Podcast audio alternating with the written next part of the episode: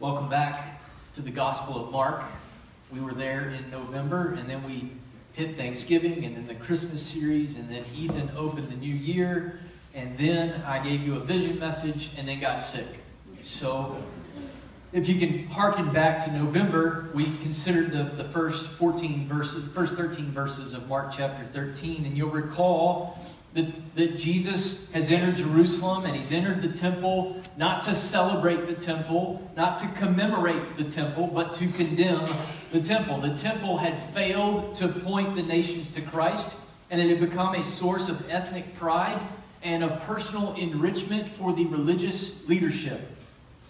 So temple, so Jesus rather goes to the temple and he overturns the money changers' tables and he shocks the Sanhedrin and the Pharisees and the Herodians with his authority. You'll remember there's five questions there in the temple. They're trying to trip him up and get him to stumble so they can crucify him. And at every every time he gets out of the question and then astounds the leadership with his answers. And then in chapter 13, he astounds his disciples as well when he says in verse 2 Not one stone of the temple that they're looking at from the Mount of Olives will be left upon another which will not be torn down.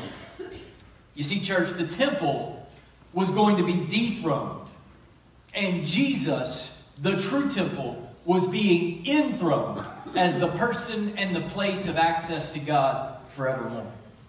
We are the temple of God.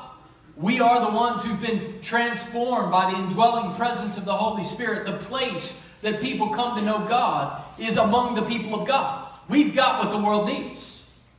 The disciples want to know when all this is going to happen and the sign that all these things will be fulfilled. And we saw back in November that Jesus told his disciples to expect geopolitical conflicts and messianic pretenders and earthquakes and famines and arrests and betrayal by their own families and opportunities to proclaim the gospel throughout the known inhabited world. And yet Jesus says these things are just birth pains.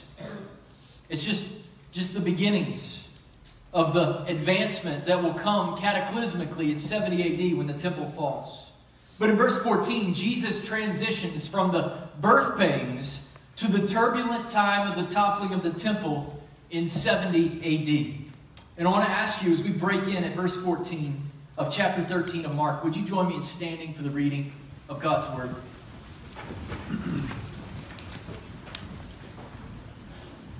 Hear now the Word of God when you see the abomination of desolation standing where it should not be, let the reader understand. Then those who are in Judea must flee to the mountains. The one who is on the housetop must not go down or go in to get anything out of his house, and the one who is in the field must not turn back to get his coat. But woe to those who are pregnant and to those who are nursing babies in those days. But pray that it may not happen in the winter for those days will be a time of tribulation such as not occurred since the beginning of the creation, which God created until now and never will. Unless the Lord had shortened those days, no life would have been saved, but for the sake of the elect whom he chose, he shortened the days. And then if anyone says to you, Behold, here's the Christ, or Behold, he is there, do not believe him. For false Christs and false prophets will arise and will show signs and wonders in order to lead astray, if possible, the elect. But take heed. Behold, I've told you everything in advance. But in those days, after that tribulation, the sun will be darkened, and the moon will not give its light, and the stars will be falling from heaven, and the powers that are in the heavens will be shaken. Then they will see the Son of Man coming in clouds with great power and glory, and then he will send forth the angels and will gather together his elect from the four winds, from the farthest end of the earth to the farthest end of heaven. Now, Learn the parable of the fig tree. When its branch has already become tender and puts forth its leaves, you know that summer is near. Even so, you too, when you see these things happening, recognize it is near, right at the door. Truly, I say to you, this generation will not pass away until all these things take place. Heaven and earth will pass away, but my words will not pass away. But, verse 32, of that day or hour no one knows not even the angels in heaven or the Son, but the Father alone. Take heed. Keep on the alert, for you do not know when the appointed time will come. It is like a man away on a journey who, upon leaving his house and putting his slaves in charge, assigning to each one his task, also commanded the doorkeeper to stay on the alert. Therefore, be on the alert. For you do not know when the master of the house is coming, whether in the evening, at midnight, or when the rooster crows, or in the morning, in case he should come suddenly and find you asleep. What I say to you, I say to all be on the alert or stay awake. Would you pray with me? Christ, when you return, may you find North Roanoke Baptist Church to be a people of one heart and one vision and one purpose, united, wide awake, living for the glory of Christ our King. We ask it in his name. Amen. You may be seated. These verses in Mark are among the most difficult portions of Scripture in the entire Bible to interpret. Hooray for me. With faithful Christians and Bible scholars often disagreeing about how to interpret Mark 13.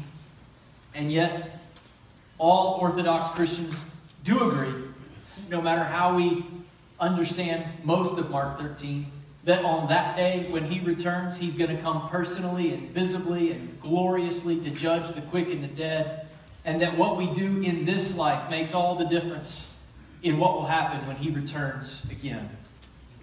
I want to perhaps surprise some of you this morning in giving you uh, a view of this text that is likely at odds with the view that you have most likely heard for all your life. I'm going to teach primarily the view that has been the dominant view of Mark 13 throughout most of church history.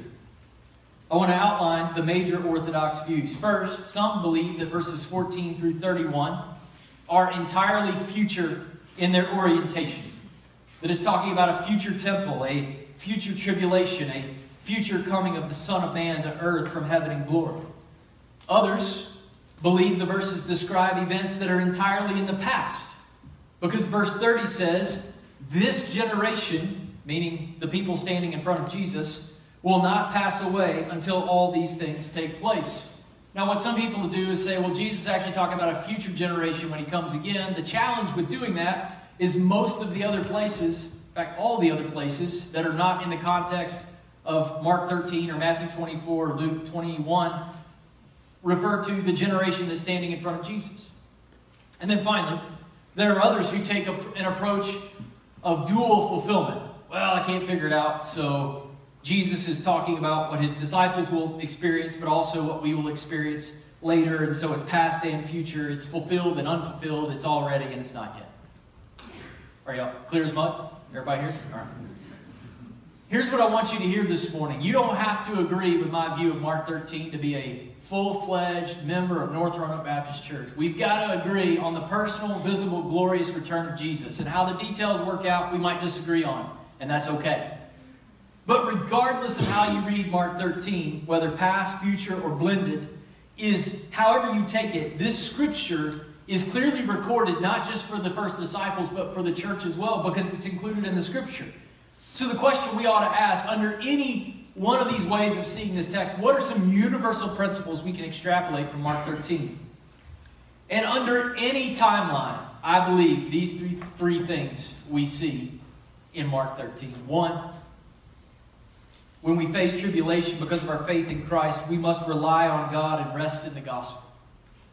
Two, we must trust that Christ will not abandon his people and his promises will soon ripen. Summertime is on the way. And number three, we must not try to outsmart Jesus, but live for him. First, we must rely upon God and rest in the gospel. In verses 5 through 13, Jesus teaches his disciples that the normal and ongoing challenges of living in a world that is hostile to him will continue. But then in verse 14, we get that crazy little word of transition, that word but. In verse 14, but when you see the abomination of desolation or the abomination which causes desolation, that's when it's time to escape. That's when it's time to flee or to run to the mountains, verse 14. This little phrase, abomination that causes desolation is taken from a cryptic reference in Daniel 9 27, 11 31, and 12 11 to a scandal that would defile the temple. Some interpreters believe that the abomination of desolation happened back in 186 BC when Antiochus IV, a Syrian general, went into the temple and sacrificed a pig there on an altar to Zeus. I think the problem with that view is it doesn't make much sense of the fact that Jesus is saying this is something that's going to happen and he's saying it to his disciples 200 years after the fact. Another view is that it refers to the Roman general Titus standing in the temple before its subsequent destruction in September of 70 AD. In other words, the temple, Jesus says that's going to fall, the one he points to, does in fact fall in the generation of Jesus' disciples. It happens in September of 70 AD. Not in wintertime, it happens in the fall, and it falls. And there's a, a Gentile, pagan, Roman general who stands right there in the temple complex. And, and many believe, as do I, that this is the abomination of de- desolation and that the readers understand this. Others believe that this abomination of desolation is referring to a future Antichrist, the man of lawlessness described in Second Thessalonians chapter 2. And others believe that it's, it's perhaps a combination of those things. It's, it's a principle that, that we see reappearing over time. Given what historians have said about the horrific Holocaust and carnage in Jerusalem, one that you probably don't ever read about, back in 70 AD when the Romans moved in, I believe that Jesus is speaking of the destruction of the temple in 70 AD and the abomination of the Roman general standing there in the temple right there for all to see. Christians, you see, use this text to be prepared to flee with nothing but the gospel in one another. If you go back and read church history, Christians were ready for what happened in the temple. Jews stayed in the city believing that Jesus was crazy, and they were slaughtered, and they were horrifically slaughtered, but Christians left the city in time. And while many Jews died, Christians in the generation of Jesus were saved because they obeyed this passage of Scripture. And yet the Spirit has inspired this text for the entire church in every generation. We know that because the tribulation, verse 19, that's faced by the first disciples is a pattern of the adversity that the people of God face until we see Christ when he brings heaven to earth as he comes on clouds of glory. In verse 19, the Greek text literally reads, those days will be tribulation. Church, trusting in Jesus does not mean the absence of trouble. Did you know that? Trusting in Christ. In fact, in some ways, trusting in Christ is an assurance of trouble. Because in the moment that you are adopted as a son or daughter of God, you are at odds with the world, and the world no longer makes sense to you, and you have a heart cry for a world that's beyond this world. And so, if you want to know adversity, then trust Jesus. Has anybody ever shared the gospel with you that way? So often we make it sound like come to Jesus and you'll have your best life now and everything will be wonderful and perfect. And yes, it is in a sense wonderful and perfect because of the sure hope that we have that's coming in Christ. But in the here and now, it's difficult. It's trouble. And yet Jesus is enough for the trouble.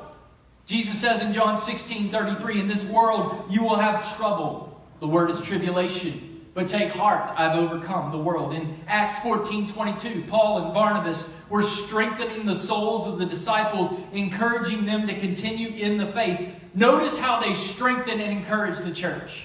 Notice what they say. Everything's going to be wonderful. It's going to be perfect. Is that what they said? No. This is, this is how they strengthen the church. Saying, through many tribulations, we must enter the kingdom of God. Jesus prepares his disciples for trouble by telling them of the trouble to come and then assuring them that God would be, would be with them in the middle of the storm, just as he was with his disciples on the stormy sea. The temple would be destroyed, but the true temple, the people of God, would endure. And they would do so by praying to God that it would not come in winter, and it didn't. It came in the fall. And that He would shorten the days, and He did on behalf of His church. So when calamity comes, don't rely on anything in your house or even in the familiarity of your hometown. Run with the gospel full of faith in God. And as you go, we must take heed. Do you see that in verse 23? Or watch out or be on guard. Why? So that we will not fall prey to deceptively quick fixes to tribulation. In verse 22, Jesus warns there's going to be false Christs and false prophets who show signs and wonders to lead astray, even if possible, the elect. But praise God, it is not possible for those who have fixed their hope on Christ who died on Calvary and is returning again in glory. It is not possible for us to be duped or deceived because our hope is not in miracle workers. Our hope is not in signs and wonders. Our hope is in the story of Christ crucified, resurrected, and returning, period. And until I see him return, I'm not going to be duped by somebody who can lay their hands on somebody and heal cancer. I'm not going to be duped by anybody who can levitate. I'm not going to be duped by anybody who can do any of that stuff. Until I see him pierce the eastern sky, I'm working for him. We watch out, church, not for signs and for wonders, but for our souls. Knowing that there is life and vindication that comes through and after tribulation. Verse, excuse me, point number two. We must trust that Christ will not abandon his people and that his promises will soon ripen. Like the previous verses, this section is not any easier to interpret. Some believe that verses 24 through 31 are all about the future. Christ's future. In fact, if in your Bibles, your editor probably made that decision for you. Probably gave it a nice little heading. Said this is about the return of Jesus in, in this view, uh, excuse me, it, that it's about the future end of the age return to earth from heaven by Jesus. Others, however, believe that the events all the way through 31 actually occurred during the time of the disciples. In this view, the world going dark and the stars being upset, all these astrological phenomena are figurative language used to refer to cataclysmic changes here on earth, which is a repeated pattern in the Old Testament, by the way. When there's political upheaval, you hear about stars falling and things going dark. When Jesus was crucified, what happened? The world went dark. So, in this view, Jesus is not coming from heaven to earth, but from earth to heaven. He's being enthroned. He's coming in clouds to the Ancient of Days. Now you say, well, that's crazy. I've never read that this way. Daniel 7:13, which is the verse that Mark is alluding to, says this: Behold, with the clouds of heaven, one like a son of man was coming, and he came up to the Ancient of Days and was presented before him. In this view, Jesus is saying, church, that when the temple falls and trouble settles down, people will see what the apostles had already seen. They will perceive that Jesus is the King of glory. Jesus is the Lord of hosts. When the world goes dark with major political changes in Jerusalem, people will remember that the world had already gone dark at Calvary. Christ had been crucified, but the darkness could not hold him. And 50 days later, he went up into the clouds and was received at the right hand of the Father. And he said, I'm coming to you again like that, in like manner, one day. People will see right now as we go in Jesus' name that Jesus, we're not waiting for him to be King and Lord and God. He is King and Lord and God. And when we share the gospel, we're inviting them to follow our King who rules and reigns in righteousness at the right hand of the Father right now. In verse 27, Mark speaks of angels gathering the elect. You say, well, Daniel, I, I sort of understand this other view of this text, but what about the angels? I don't remember any angels around 70 AD going out and gathering the elect. But the word angel means messenger. And it can refer either to angelic beings sent from God or to people sent from God. In Mark chapter 1, verse 2, John the Baptist is called an angel or a messenger from God. In Luke chapter 9, verse 52, Jesus sends his angels or his messengers, likely James and John, into a Samaritan village. And in verse 30, Jesus promises this generation will see all these things. When Jesus says this generation, he's talking to his disciples, and to the best of our ability, it means his contemporaries. Mark 8, verse 12, Jesus, when the Pharisees seek a sign, he says directly to them, sighing deeply in his spirit, Why does this generation seek for a sign? So let's assume for just a moment that Jesus is talking in these verses about the seismic shift in perspective once the temple falls during the generation of Christ's first disciples. They see great tribulation, but after that trouble, there's victory as God uses his disciples as his messengers, gathering his church by heralding the gospel like a trumpet blast, announcing that Christ is King and Savior. This is a possible and well attested interpretation of Mark 13 that has actually dominated most, most of church history, but it's one with which many of us are unfamiliar. And that's okay. And the reason that's okay is because these events also sound a lot like the description of the return of Jesus. In 1 Thessalonians 4, we read, The Lord himself will descend with heaven, excuse me, from heaven with a shout, with the voice of an archangel and the trump of God. The dead in Christ will rise first.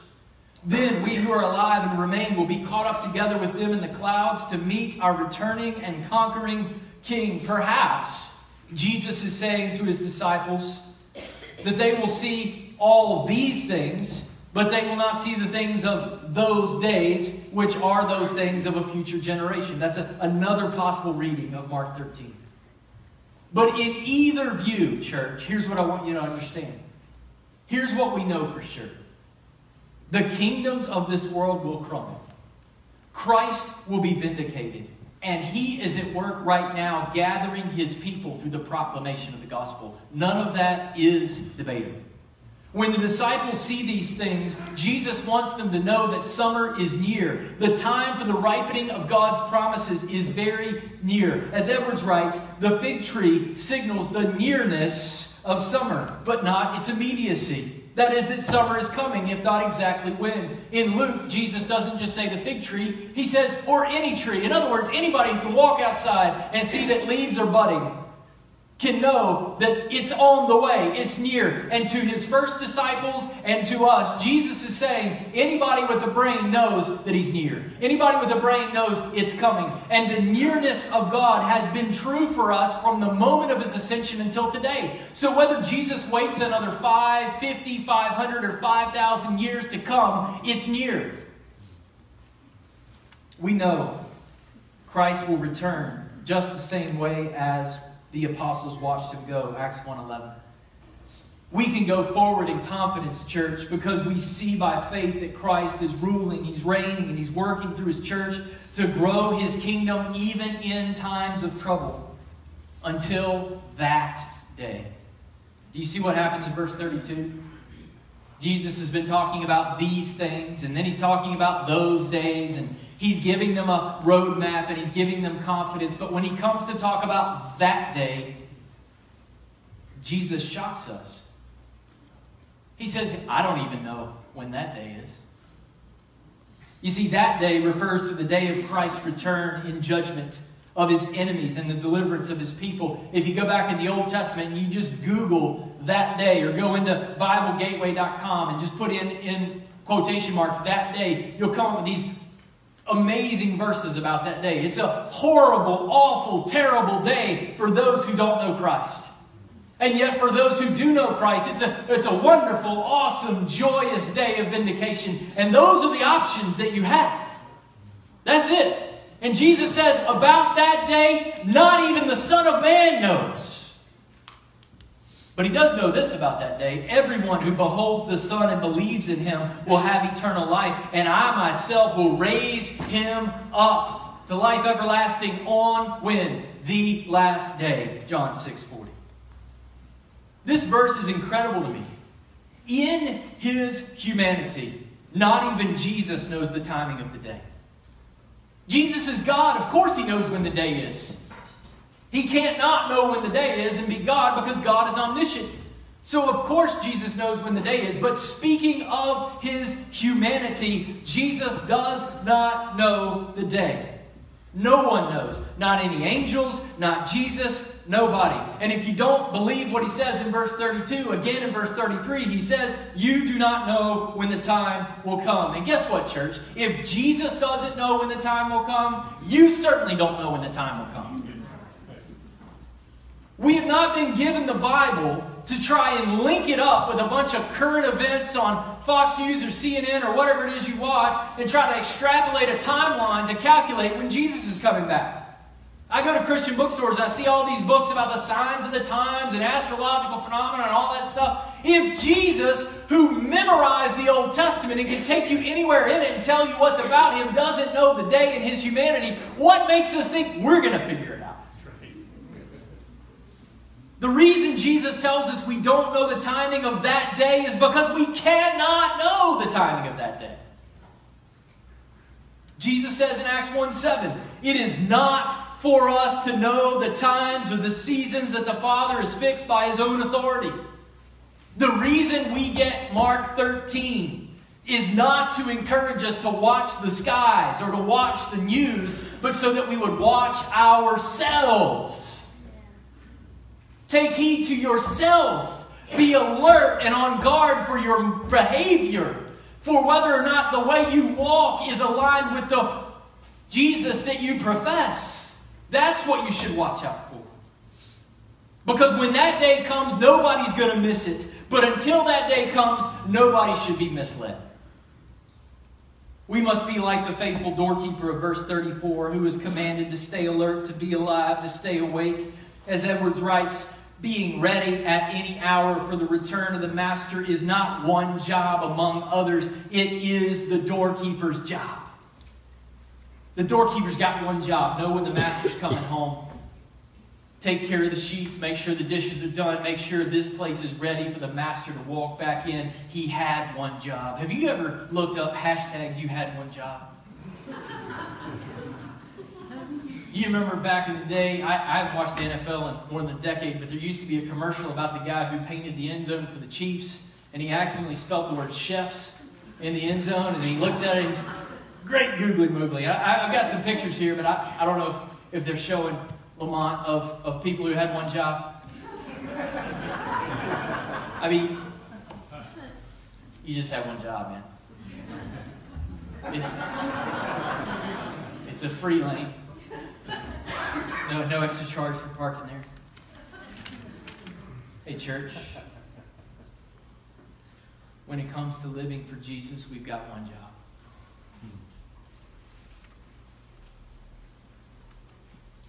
Stay awake. Be alert. Live for Him. You never know when He's coming.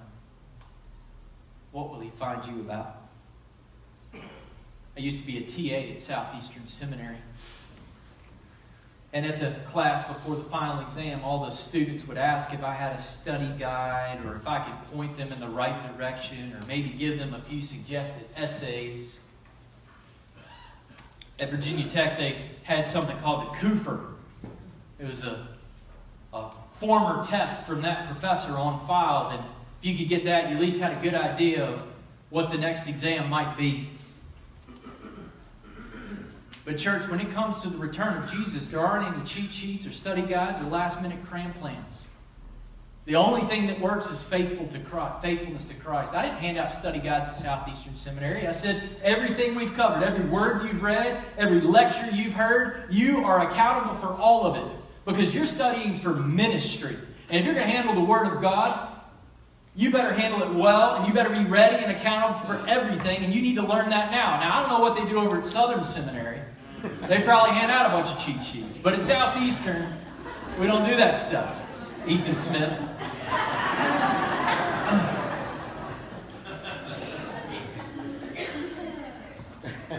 when I played baseball, I was honored with the distinct position of right field because of my incredible baseball skills. You know what happens in right field most of the time? Nothing. My dad was a pastor, and a lot of times he couldn't be at the game on time. There was hospital visits and other things, but he would get to the games when he could. And I can remember vividly when he got there because he had this booming voice. He was like, Look alive out there, boy! Look alive! You never know he's going to hit one out there. Come on, stop playing with those dandelions and rubbing them on your hands. Why did he do that?